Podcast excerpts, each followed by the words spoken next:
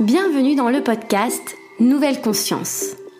Nous discuterons ensemble de projets, d'œuvres et d'acteurs vecteurs d'espoir pour l'édification d'un monde plus respectueux du vivant et de soi-même.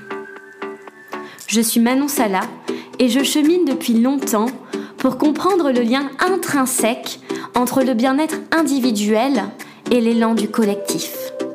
Je vous invite à me joindre dans ce jeu de pistes afin de semer ensemble les indices vers une nouvelle conscience.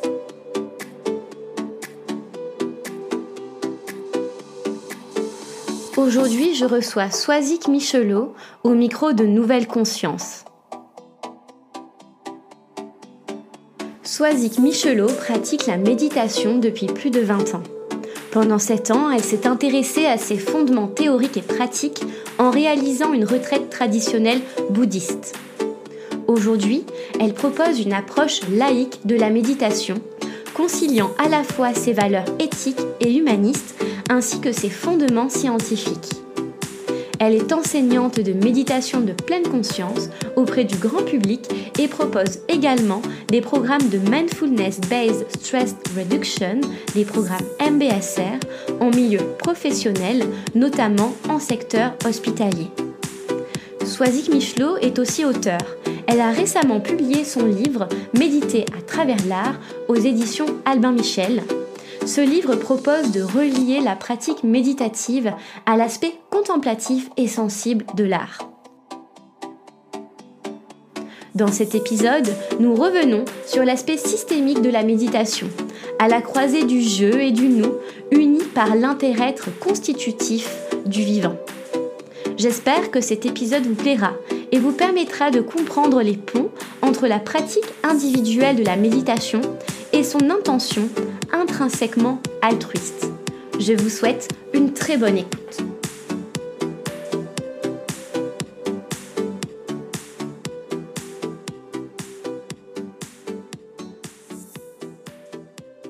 Bonjour Soisic. Bonjour Manon. Merci d'être parmi nous aujourd'hui. Bienvenue sur le podcast Nouvelle Conscience. Bah, écoute, merci de ton invitation. J'espère que tu vas bien, que ta journée commence bien. Il est tôt, hein. il est 9h du matin, on la commence ensemble. c'est réjouissant, c'est chouette. oui, moi aussi, je, me réjouis qu'on puisse discuter autour euh, de la pleine présence, de la méditation, de son lien systémique avec le monde. Et, et on fera également un détour euh, par ton œuvre euh, que tu as publiée aux éditions Albert Michel, dans laquelle tu proposes de méditer à travers 100 œuvres d'art. Donc, nous allons en parler à la fin de cet échange. Donc, la première question que je souhaiterais te poser, c'est euh, concernant ton approche systémique de la méditation. Tu dis que méditer, ce n'est pas en soi se replier sur soi-même, mais au contraire, c'est s'ouvrir au monde. Tu dis que ça nous permet de nous relier à l'humanité en portant un vrai regard sur soi-même, un regard dénoué d'ego, dénoué d'impulsivité également. Donc, euh, est-ce que tu pourrais nous en dire un peu plus sur euh, comment la, méditation permet de nous relier au monde et pas finalement nous, nous enfermer dans notre bulle. Tu dis même que ça permet de sortir de sa bulle. Hmm. Oui, merci Manon pour cette question. Je pense qu'elle est vraiment essentielle. Euh, alors, quand, tu disais, pour reprendre euh, tes mots, euh, j'espère ne pas les déformer, quand tu, dis, quand tu disais ton approche systémique, euh, c'est important de dire que c'est pas mon approche, c'est-à-dire que c'est systémique en tant que tel. Euh, c'est-à-dire qu'il y aurait plutôt une erreur d'aiguillage euh, depuis un certain nombre d'années, quand la méditation est comment dire partagée de façon parfois un peu erronée, si je peux me permettre, mais vraiment de façon intrinsèque la méditation, c'est une approche systémique. C'est-à-dire que euh, c'est tout sauf un repli sur soi. D'ailleurs, euh, on pourrait même dire que euh, méditer, c'est une action qui est profondément relationnelle, ou en, tous les cas interreliée, interdépendante. Et donc, effectivement, il y a un, on manie un, un, petit paradoxe, qui est que momentanément, il est bien question d'avoir des temps de retrait momentané et effectivement des temps de retour, non pas sur soi, mais en soi, et d'avoir des temps de réflexivité euh, pendant lesquels, assez naturellement euh, dans la pratique, euh, on va avoir un, un regard sur soi, c'est-à-dire pas un regard égocentré, mais un regard qui vient un petit peu explorer le propriétaire pour voir, bah tiens, en fait, euh, qu'est-ce qui se passe? Qu'est-ce qui se passe dans ma vie? Quelles sont les intentions euh, qui sous-tendent mes actions? Quelles sont les intentions qui sous-tendent mes actes? Quelles sont les intentions qui sous-tendent mes engagements? Et euh, naturellement, en fait, dans le silence méditatif, dans le silence de, l'assise, bah, il y a, y a une, comme quelque chose qui décante. Et donc, il y a, même une image qui est souvent employée, que, en fait, l'esprit est souvent comparé à une forme de, boue, de la boue qu'on est constamment en train d'agiter, et que la méditation, c'est laisser euh, la boue se déposer au fond du verre d'eau pour retrouver une forme de, clarté quant à ses positionnements, quant aux endroits où, peut-être il y a des, des, égoïsmes, des confusions, des... Euh, et aussi bien sûr des enjeux émotionnels. Et donc euh, c'est vraiment un acte de clarté. Et, donc pour moi c'est c'est une action engagée parce que c'est généreux en tant que tel euh, d'aller explorer euh, bah, son fort intérieur, je dirais, avec toute sa complexité, toute son ambivalence. Et l'intention, c'est de revenir au monde en étant plus clair. Mmh.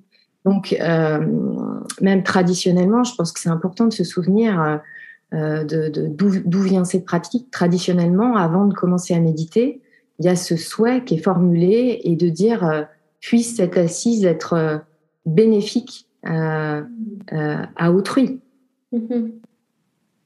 Donc, le côté systémique, il, est, il est intrinsèque, d'autant que dans euh, la psychologie de la pleine conscience, il n'y a pas un intérieur et un extérieur. En fait, euh, euh, que ce soit la vie intérieure ou la vie extérieure, c'est un même monde d'expérience. Hmm. Hmm. C'est pas c'est pas duel. Et donc les états soi-disant intérieurs, la confusion, la peur, la haine, toutes ces émotions là, elles sont, elles sont très intimement reliées, enfin, elles, se manifestent vers l'extérieur. Oui. Donc, c'est, tout ça est interrelié, et donc c'est en ça que c'est systémique, puisque méditer, c'est, c'est, porter un, un, regard sur le fonctionnement de l'humain, euh, mm. en en ayant un sous le coude, à proximité, Mm-hmm. Et, mais c'est pas comprendre un humain, c'est comprendre euh, oui. Euh, l'humanité à travers son expérience euh, incarnée. Mm-hmm.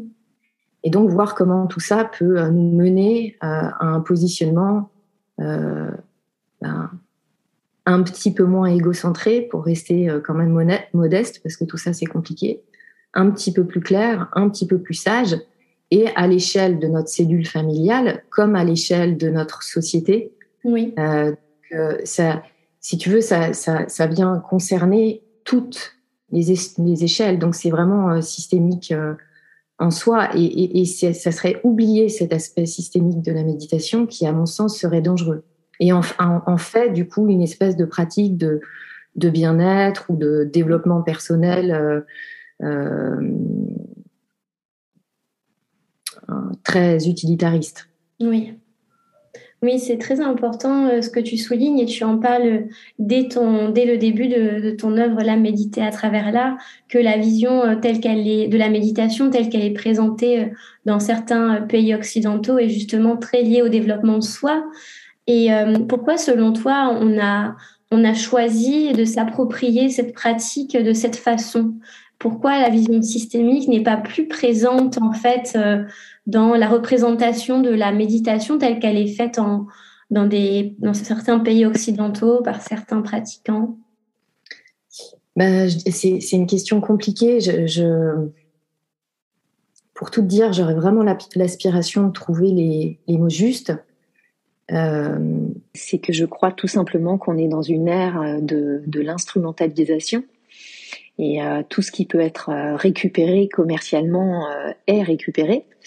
Et, et il me semble tout simplement que le, le champ du, du bien-être cherche à tirer profit de la méditation pleine conscience, et ce qui est un, un, un, vrai paradoxe et un vrai contresens, puisque en fait dans la pleine conscience et dans la méditation, euh, c'est au contraire un espace dans lequel y a, on essaye de retirer tout enjeu euh, voilà, donc euh, c'est un chant des sirènes, je pense, de notre époque, euh, de le chant des sirènes de l'instrumentalisation, de la commercialisation et qui, peut tout emporter sur son passage, dont la méditation de pleine conscience.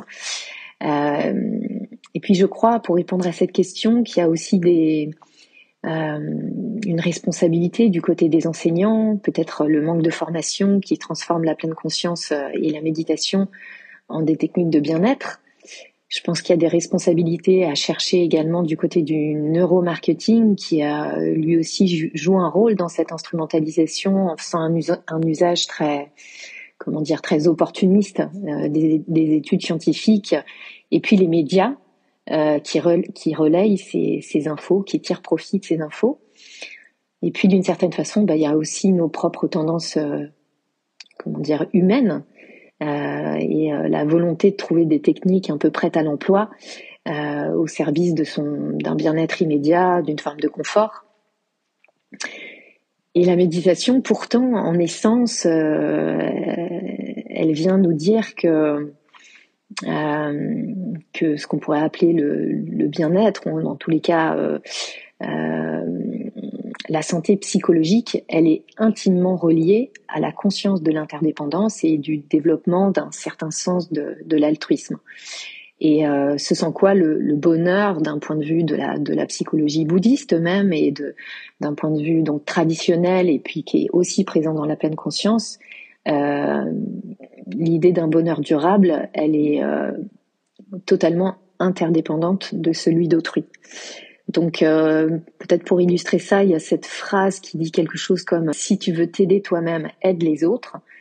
Et si tu veux aider les autres, aide-toi toi-même. Et finalement, c'est assez euh, proche, je dirais, de l'état d'esprit euh, de la pleine conscience. Et donc, je pense que c'est à nous, enseignants, d'être très vigilants et courageux aussi dans la façon de présenter et d'enseigner le sujet.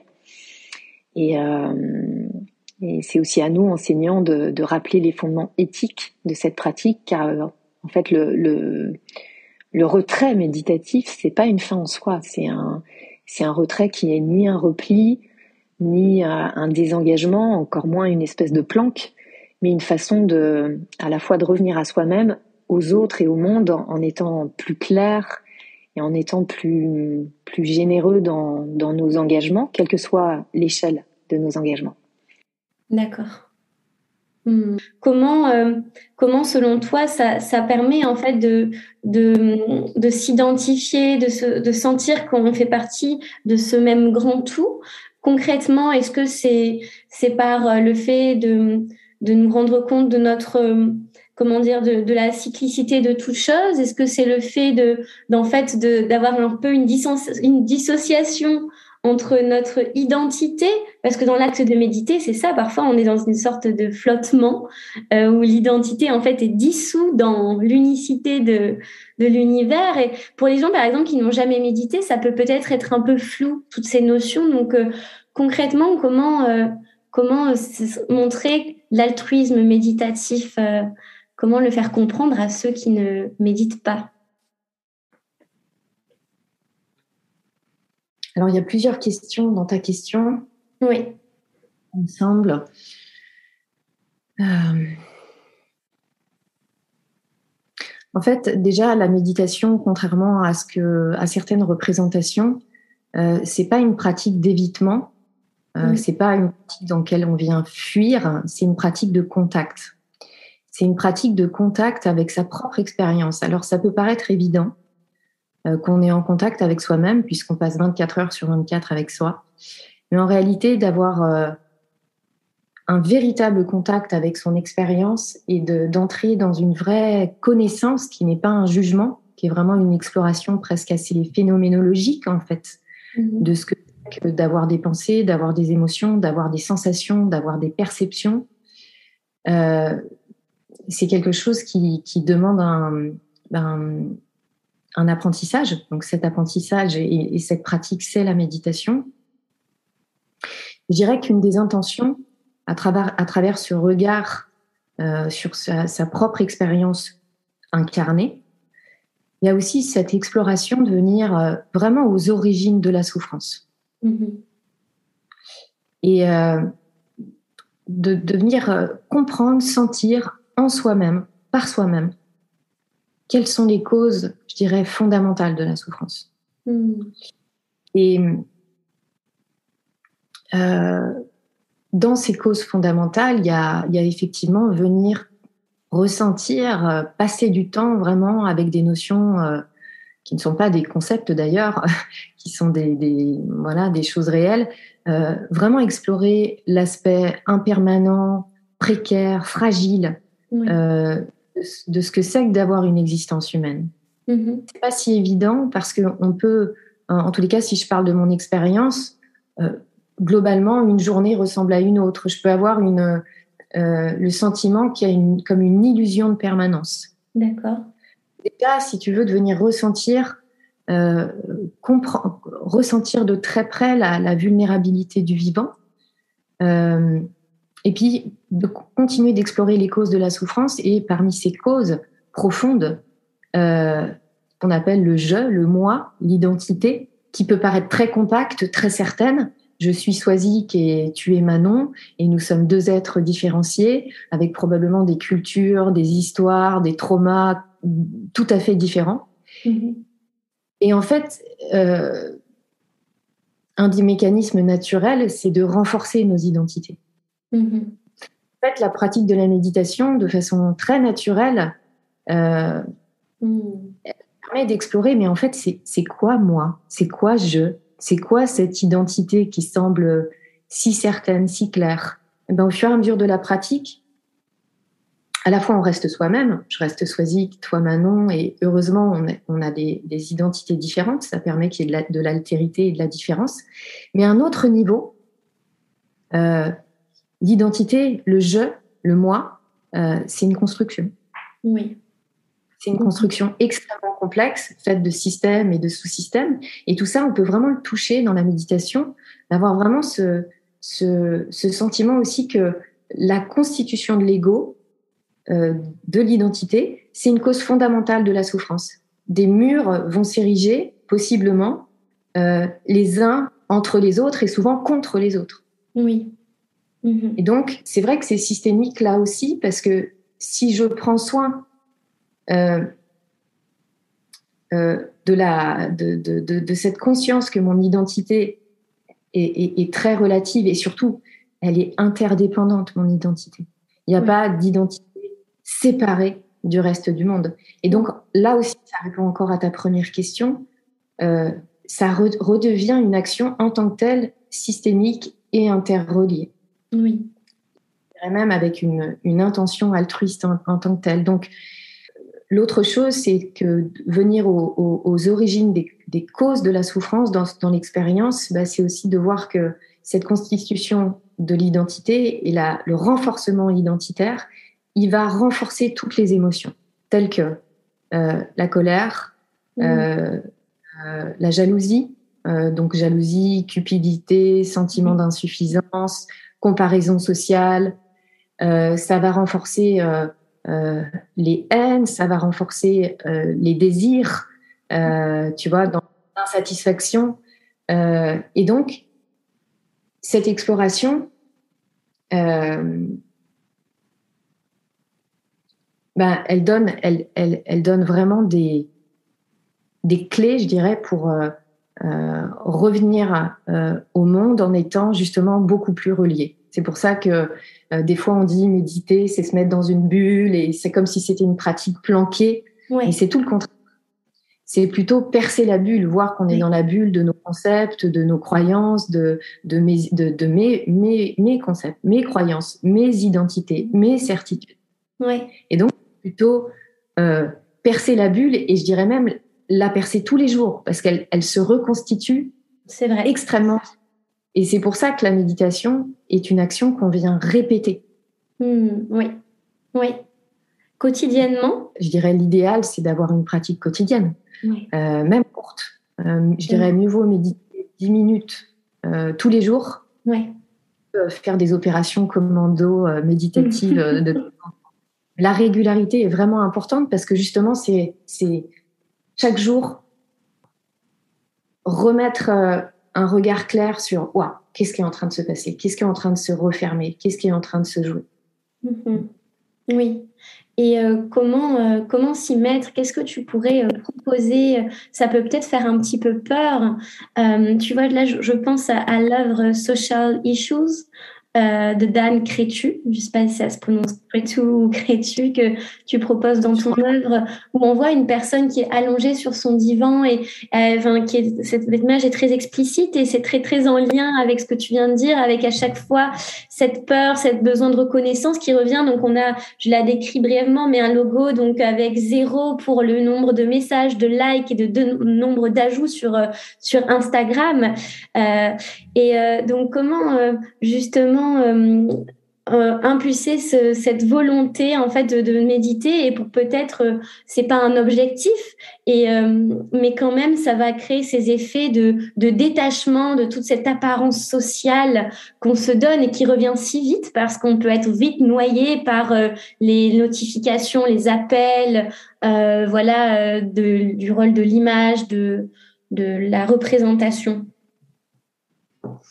ben, je dirais que souvent les, gens viennent à la méditation, c'est pas du tout systématique, mais souvent les gens viennent à la méditation parce qu'il y a quelque chose en soi, euh, je dirais, qui, est en souffrance. D'accord. Et souffrance au sens large, ça peut être une souffrance, euh, je dirais, émotionnelle, par exemple de vivre beaucoup de stress ou de vivre beaucoup d'anxiété. Donc, en tous les cas, les, émotions agissent un petit peu comme euh, les déclencheurs d'une quête. Mm-hmm. Mais je crois aujourd'hui, euh, de déployer le sujet méditatif euh, en le présentant davantage comme une action engagée. Oui. Hein, même si c'est un, euh, je dirais une action engagée interne, mais mhm. toujours au service d'une action plus claire. Mais je pense que c'est une façon de le présenter qui gagnerait oui. à, à être plus fréquente parce que je pense que, enfin, moi je rencontre très très fréquemment des gens qui viennent s'asseoir en disant je le fais pour moi, mais je le fais aussi pour les autres. Je le mhm. fais pour euh, pour mon fils, ma fille, mon conjoint. Je le fais euh, euh, pour prendre soin de la façon dont je suis au monde. Oui, oui. Et c'est quoi justement la façon dont on se voit être. Mhm. qui est un signal, qui est un signal parce qu'il y a trop d'impulsivité ou parce que, tu, par exemple, et donc, euh, je ne sais pas si ça peut enlever des peurs. En tous les cas, peut-être ça peut donner de l'élan euh, que de présenter la méditation comme une façon de euh, de s'engager de la même façon qu'on va trier ses déchets, tu vois, par exemple. Oui, oui. Et bah, que trier ses déchets, bah, ça demande un certain effort. Mm-hmm. et puis s'engager pour d'autres causes, bah, à chaque fois, ça demande un certain effort.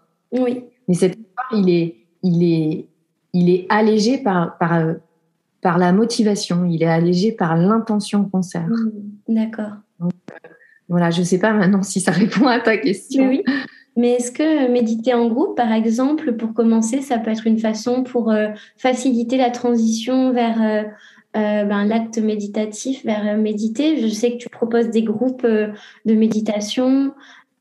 Oui, oui, tout à fait. Ben, c'est vrai que ça reste encore assez mystérieux pour moi, mais d'aussi long, d'aussi, ça va faire à peu près 23 ans, 20, ans, 23 ans, je sais plus, que je pratique la méditation et incontestablement, méditer en groupe, c'est soutenant. Ouais. Euh, que ça soit en ligne, euh, à travers Zoom, euh, que ça soit en présentiel, c'est incroyablement soutenant d'avoir un collectif humain euh, déjà qui fait silence, ce qui n'est pas rien aujourd'hui. Oui. Euh, c'est-à-dire de se plonger dans le silence ensemble plutôt que d'avoir euh, des, des, échanges verbaux, ce qui est très riche, hein, bien entendu, mais c'est aussi très riche de faire acte de présence mm-hmm. à la fois individuellement et collectivement. Euh, et puis, finalement, d'être dans un, un, élan commun de retournement du sens du regard. Parce que euh, c'est, ça demande du courage, en fait, de tourner le regard vers l'intérieur. Parce que parfois, ce sur quoi on va tomber est être agréable, mm-hmm. mais par tourner le regard vers l'intérieur, c'est confrontant, en fait. Oh c'est confrontant. Mm-hmm. Et c'est Et donc, l'action collective euh, bah, est soutenante parce que on, on, partage cette même intention pendant un temps donné, hein, ce même geste. Voilà. Mm-hmm. Euh, globalement, euh, moi, les cycles que je propose de méditation euh, se, se, nomment le cycle MBSR, donc euh, qui est un programme d'apprentissage ou d'approfondissement de la pratique de la méditation. Je l'enseigne aux étudiants en médecine, aux soignants, parfois à des patients en secteur hospitalier, mais surtout et avant tout au grand public. C'est-à-dire, ça c'est mon activité principale, c'est celle-là. Les, les, étudiants et les soignants sont une partie ah, de mon activité. Mmh mmh et, et, ce programme MBSR, il est conçu en groupe. C'est-à-dire la façon dont John Kabat-Zinn, donc qui est un, euh, un professeur émérite de médecine l'a conçu dans les années 80. Euh, ça a été conçu en groupe justement pour que euh, les expériences de la méditation des uns et des autres mm-hmm. Servent le collectif. Comme si, si c'est un petit peu une collecte d'expériences et que la pluralité de l'expérience méditative, mm-hmm. elle est apprenante pour tout le monde. D'accord. C'est un peu comme s'il y avait euh, une mise en commun, une collecte, tu vois, d'expérience. et finalement, mm. cette collecte, elle va bénéficier à toutes et tous. Mm. D'accord. Est-ce que ça répond à ta question maintenant Oui, oui, oui, totalement. Et euh, d'accord. Oui, donc là, c'est comme si on avait les, les miroirs, en fait, euh, de, de, notre être en face de nous. En fait, on déjà dans la position. Je pense que rien qu'être réunis dans la même position physique, ça peut rassurer parce que voilà, c'est quand même une position euh, qui demande euh, une voilà, il faut être habitué à ça, une certaine adaptation. Et après, ben, oui, ça doit être très fort, voilà, de sentir le souffle, de nous sentir reliés par le souffle et de, de mmh. pratiquer en groupe.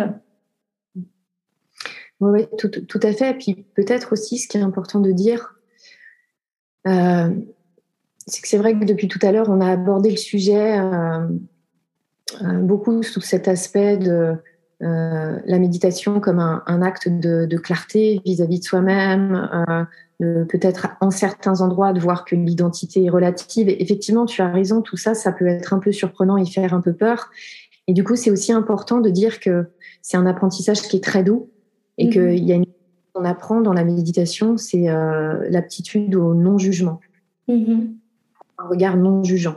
Mhm. Euh, et ça, c'est euh, sur sa propre expérience. Et c'est quelque chose qui se déploie au fur et à mesure du temps. donc, c'est pas du tout une rencontre de face-to-face, intransigeant, dur, auto-harcelant. Au contraire, c'est une rencontre à la fois avec soi et autrui, euh, je dirais vraiment sous le signe du non-jugement, d'un respect profond qu'on n'a pas toujours vis-à-vis de soi-même. Oui. Et je dirais même d'une tentative de, de bientraitance mm-hmm. et même de compassion. Hein. Mm. Donc, euh, euh, voilà, aussi pour adoucir un petit peu et, euh, et amener cet autre aspect qui est indissociable de, la méditation pleine conscience, qui est tout cet aspect de, bienveillance et de compassion. Oui. Merci.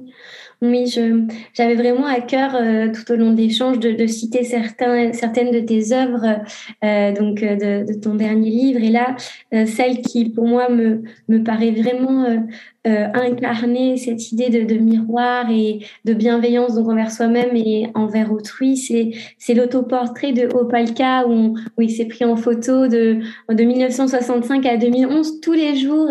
Et c'est assez parlant. Euh, euh, dans ton livre, tu montres une photo de lui jeune et une photo de lui plutôt âgé. Et, et donc, je trouve que ça, ça permet vraiment d'incarner l'acte méditatif parce que du coup on, peut dépasser, on peut vivre, suivre les mouvements de l'être et donc son évolution dans le temps, l'impermanence à la fois euh, ben, physiologique, hein, le corps qui change, mais voilà les émotions également.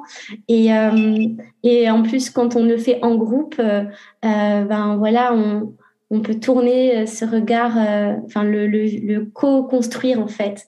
Enfin, vraiment cette œuvre est-ce que tu pourrais nous en dire davantage? Pourquoi tu l'as choisi euh, pour parler de, ça, d'oser donc euh, se tourner tout entier vers, euh, vers les autres à travers son, un autoportrait en fait? Oui, merci Manon. Déjà, j'ai choisi cette œuvre parce que je la trouve bouleversante. là, dans le livre, on n'a que deux images, mais comme un roman au Palcas prenait en photo quotidiennement avec euh, un systématisme, c'est-à-dire euh, c'était tout le temps la même chemise, tout le temps la même expression, euh, tout le temps la même lumière, et, et, donc c'est des centaines et des centaines et des centaines de photos. c'est un petit peu comme donc qui sont mises côte à côte.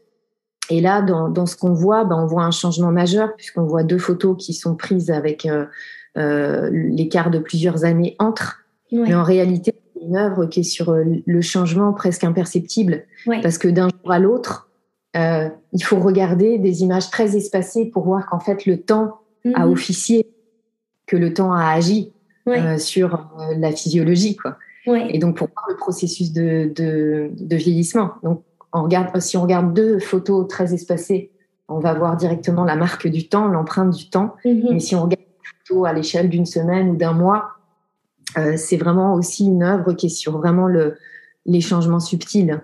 Hein, donc, euh, voilà. Et pourquoi j'ai choisi spécifiquement euh, cette œuvre et qui vient se trouver plutôt sur le début du livre, mhm. c'est parce qu'il y a souvent cette confusion qu'on a évoquée avec toi, que la méditation serait un acte narcissique en fait, que ça serait se regarder le nombril.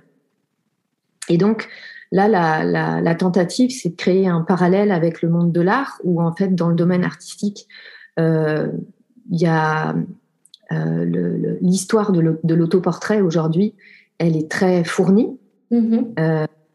Euh, donc, des artistes se représentent depuis des siècles et des siècles. Oui. donc, Opalka euh, est un de ces artistes euh, qui tourne le regard sur soi-même, mm-hmm. mais ce n'est pas, et c'est manifeste, euh, des images ou des autoportraits narcissisants, comme par exemple certaines selfies sur Instagram ou sur les réseaux sociaux, puisque l'intention, c'est d'éclairer sa propre condition, mais à travers sa propre condition, la condition de tous les hommes. Hmm. Oui. Et donc, c'est une façon de faire un parallèle entre euh, le domaine artistique et le domaine euh, méditatif et de hmm. dire qu'en fait, euh, c'est l'intention qui sous-tend l'œuvre ou c'est l'intention qui sous-tend l'assise méditative hmm. Qui va définir si c'est une action narcissique ou altruiste. D'accord. Et là, c'est pas le cas, c'est manifeste qui fait un don euh, qui va bien au-delà de sa propre personne. Et donc, c'est ce que j'ai voulu. J'ai voulu mm. créer un parallèle pour dire la même chose par rapport à la pratique de la méditation. Et c'est finalement quelle intention on sert mm-hmm. euh, qui va faire de la méditation une action euh, narcissique ou altruiste. Et d'ailleurs, tu vois, on tourne autour des mêmes sujets d'une certaine façon parce que le risque d'une mauvaise transmission sur la méditation, c'est justement d'en faire une action narcissique de plus. Oui, de plus. Mhm. Et tu ferais quel autre pont entre l'art et la méditation? Donc là, on voit que les deux permettent vraiment une réflexivité. On voit le rôle de l'intention dans, dans ces deux pratiques. Mais euh, pourquoi il était important pour toi de vraiment de, de lier ces deux aspects, ces deux, euh, Oui, ces deux activités, ces deux passions, on peut leur mettre le, ces deux postures. Ouais. Écoute, il y a, plein de raisons à ça. Déjà, là aussi, c'est important de, mentionner que j'ai rien inventé, dans le sens où euh, euh, en fait, ce qui est complexe, c'est que euh, on rentre un petit peu dans le domaine de ce qui, en soi, n'est pas représentable. C'est-à-dire que quand on pratique la méditation, bah, finalement, de l'extérieur, on voit un homme ou une femme assis sur un coussin, et a priori, personne ne fait rien.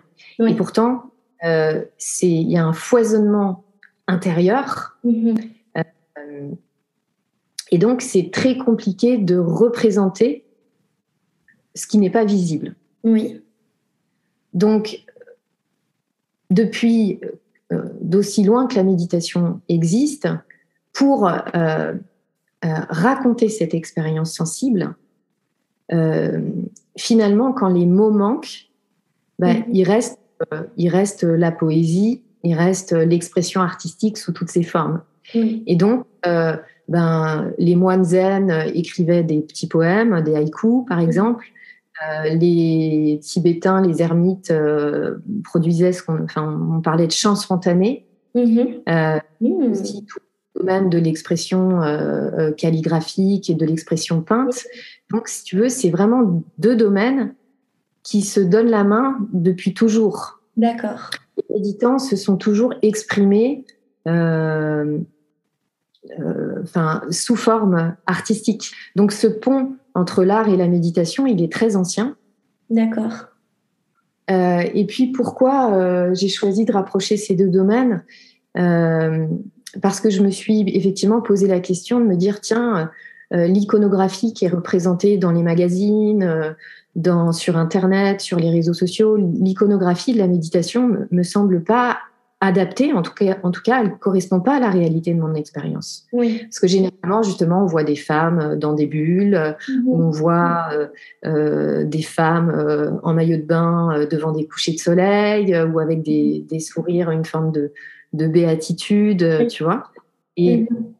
à la fois dans mon expérience personnelle et en tant qu'enseignante depuis plus de dix ans, c'est pas du tout représentatif mm-hmm. euh, de l'expérience de la méditation. Donc il y avait cette question de ah bah tiens, si je devais représenter ce cheminement intérieur, oui.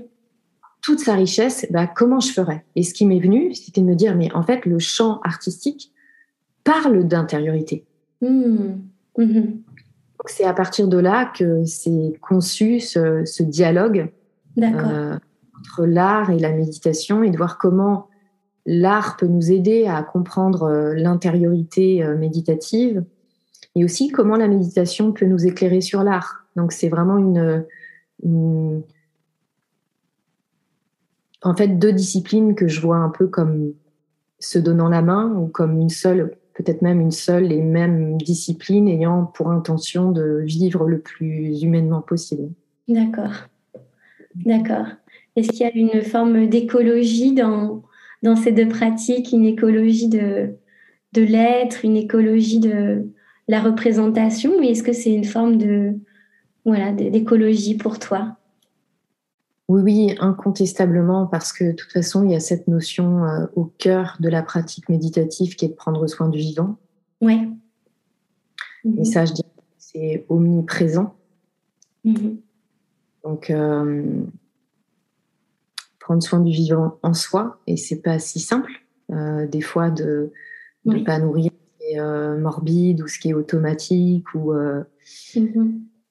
Et donc bah, y a, et puis il y a toujours cette, cette notion de, de l'inter-être que on est à la fois un, un, individu et en même temps un être composé de poussière d'étoiles quoi tu vois que on, mm-hmm. est aussi une, une manifestation de, de l'univers et que euh, voilà, pour prendre soin de, de nos intentions, euh, c'est prendre soin du monde qui nous entoure. Mmh. Oui. Et prendre soin du monde qui nous entoure, que ce soit humain, végétal, minéral, notre environnement, c'est prendre soin de nous. Oui, tout à fait. Oui. Donc il y a une constante euh, interaction. Donc oui, pour, pour, moi, c'est incontestablement une action engagée que de méditer et incontestablement une action écologique parce qu'on ne peut pas faire, à mon sens, l'économie d'un regard sur soi-même oui. pour essayer de modifier euh, certaines habitudes et certaines actions. Et parfois, mhm. c'est, c'est amener des énormes changements. Oui. Mhm. Et donc, ce regard euh, euh, sur les rouages de la souffrance, mhm. pour moi, on court le risque de reproduire toujours les mêmes erreurs. Oui. Je dirais que c'est une forme d'écologie un peu poétique et aussi d'écologie de l'intérieur au service oui. Euh, du monde qui nous entoure. Oui. Et encore une fois, ce n'est pas une invention, c'est, ce n'est pas une pensée personnelle, mm-hmm. euh, c'est vraiment intrinsèque à, à, la psychologie méditative euh, d'aussi longtemps qu'elle existe. Oui. Mm.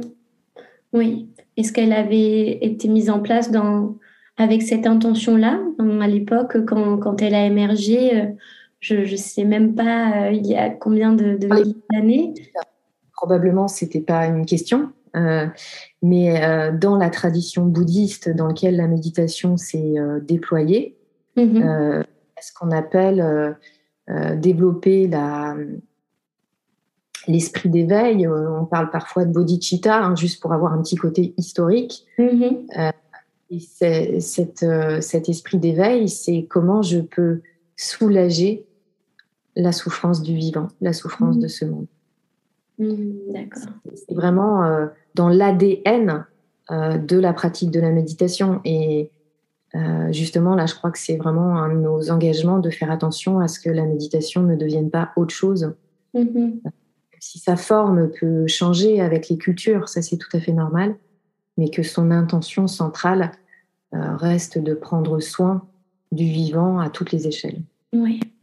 Oui, ça c'est important. Et encore une fois, je, je crois que cette représentation, enfin, ce message euh, derrière la pratique méditative est très peu véhiculé. Et c'est pour ça c'est c'est fondamental euh, que des personnes comme toi ou euh, comme enfin voilà ou juste des pratiquants même sans être experts en fait voient cette reliance pour terminer la boucle systémique et enfin ce là tu vois tu parles du, monde flottant du ukiyo et d'un sentiment d'union intime avec le cosmos et euh, donc, ouais, c'était chouette de pouvoir le souligner.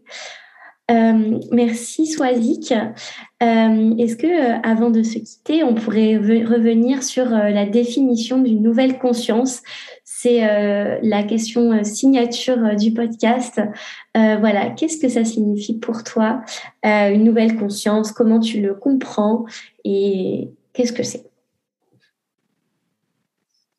Si je peux me permettre une question, Manon, tu es, libre d'y répondre ou pas. Qu'est-ce que toi, tu entends par euh, nouvelle conscience? Hmm. Hmm, Pour moi, une nouvelle conscience, ben, c'était un... Quand ce mot, mais ce nom m'est venu, ce titre, c'était une idée d'une nouvelle relation au monde, à la fois visible, invisible, euh, micro, macro, une nouvelle façon d'être et d'inter-être, comme tu l'as prononcé tout à l'heure, et une ouverture. Ben, voilà, je crois que à, l'invisible qui nous lie tous, en fait, à cette union au grand tout. Et euh, voilà, c'était ça pour moi. Et toi? Non, non, je trouve ça très joli la façon dont tu le définis et je pourrais même euh, m'y relier euh, franchement mot pour mot, Manon. Ah oui Ouais, ouais, vraiment mot pour mot.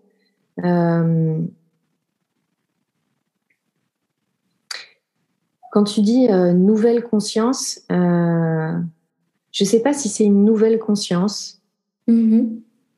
ou, si c'est peut-être de ressentir qu'on est à la fois. Euh, il y a un texte très beau qui, qui dit Chacun de nous est un enfant, chacun de nous est un ancien. Mm.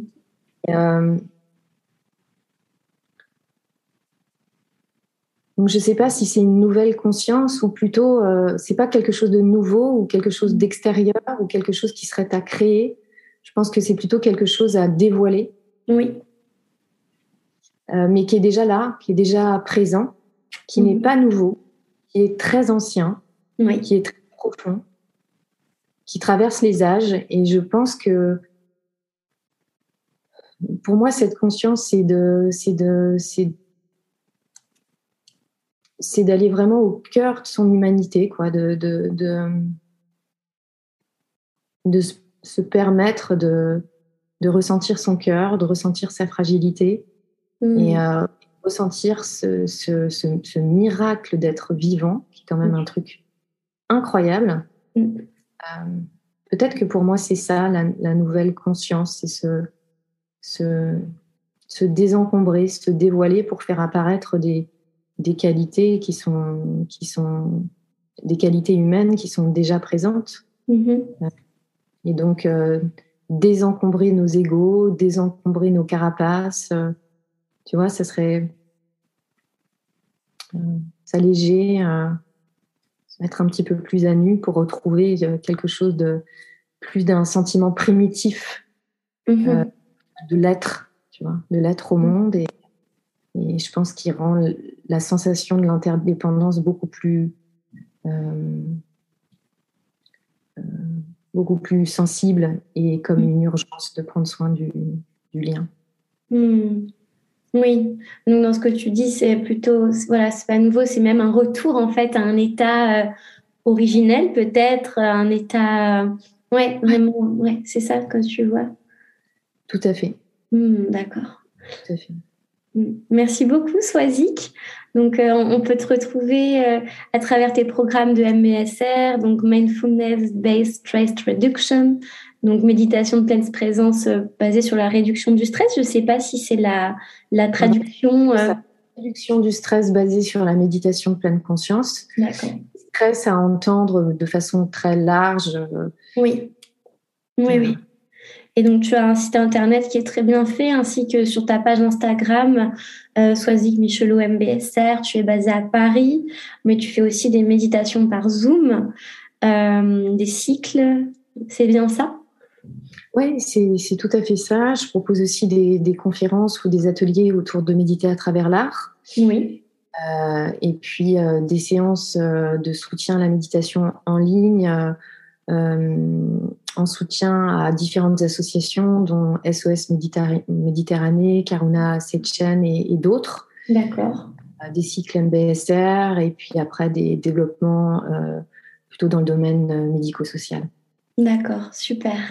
Et puis voilà, ton, ton merveilleux livre Méditer à travers l'art, voilà, qu'on peut retrouver dans toutes les librairies. Donc merci beaucoup. Euh, j'aurais bien aimé terminer sur une méditation, mais ça fait déjà une heure. Je ne sais pas si toi, tu... voilà, ça risque d'être un peu long, mais en tout cas, on, on peut te retrouver facilement euh, voilà, sur toutes ces pages. Merci beaucoup. Merci à toi, Manon. Merci beaucoup, beaucoup.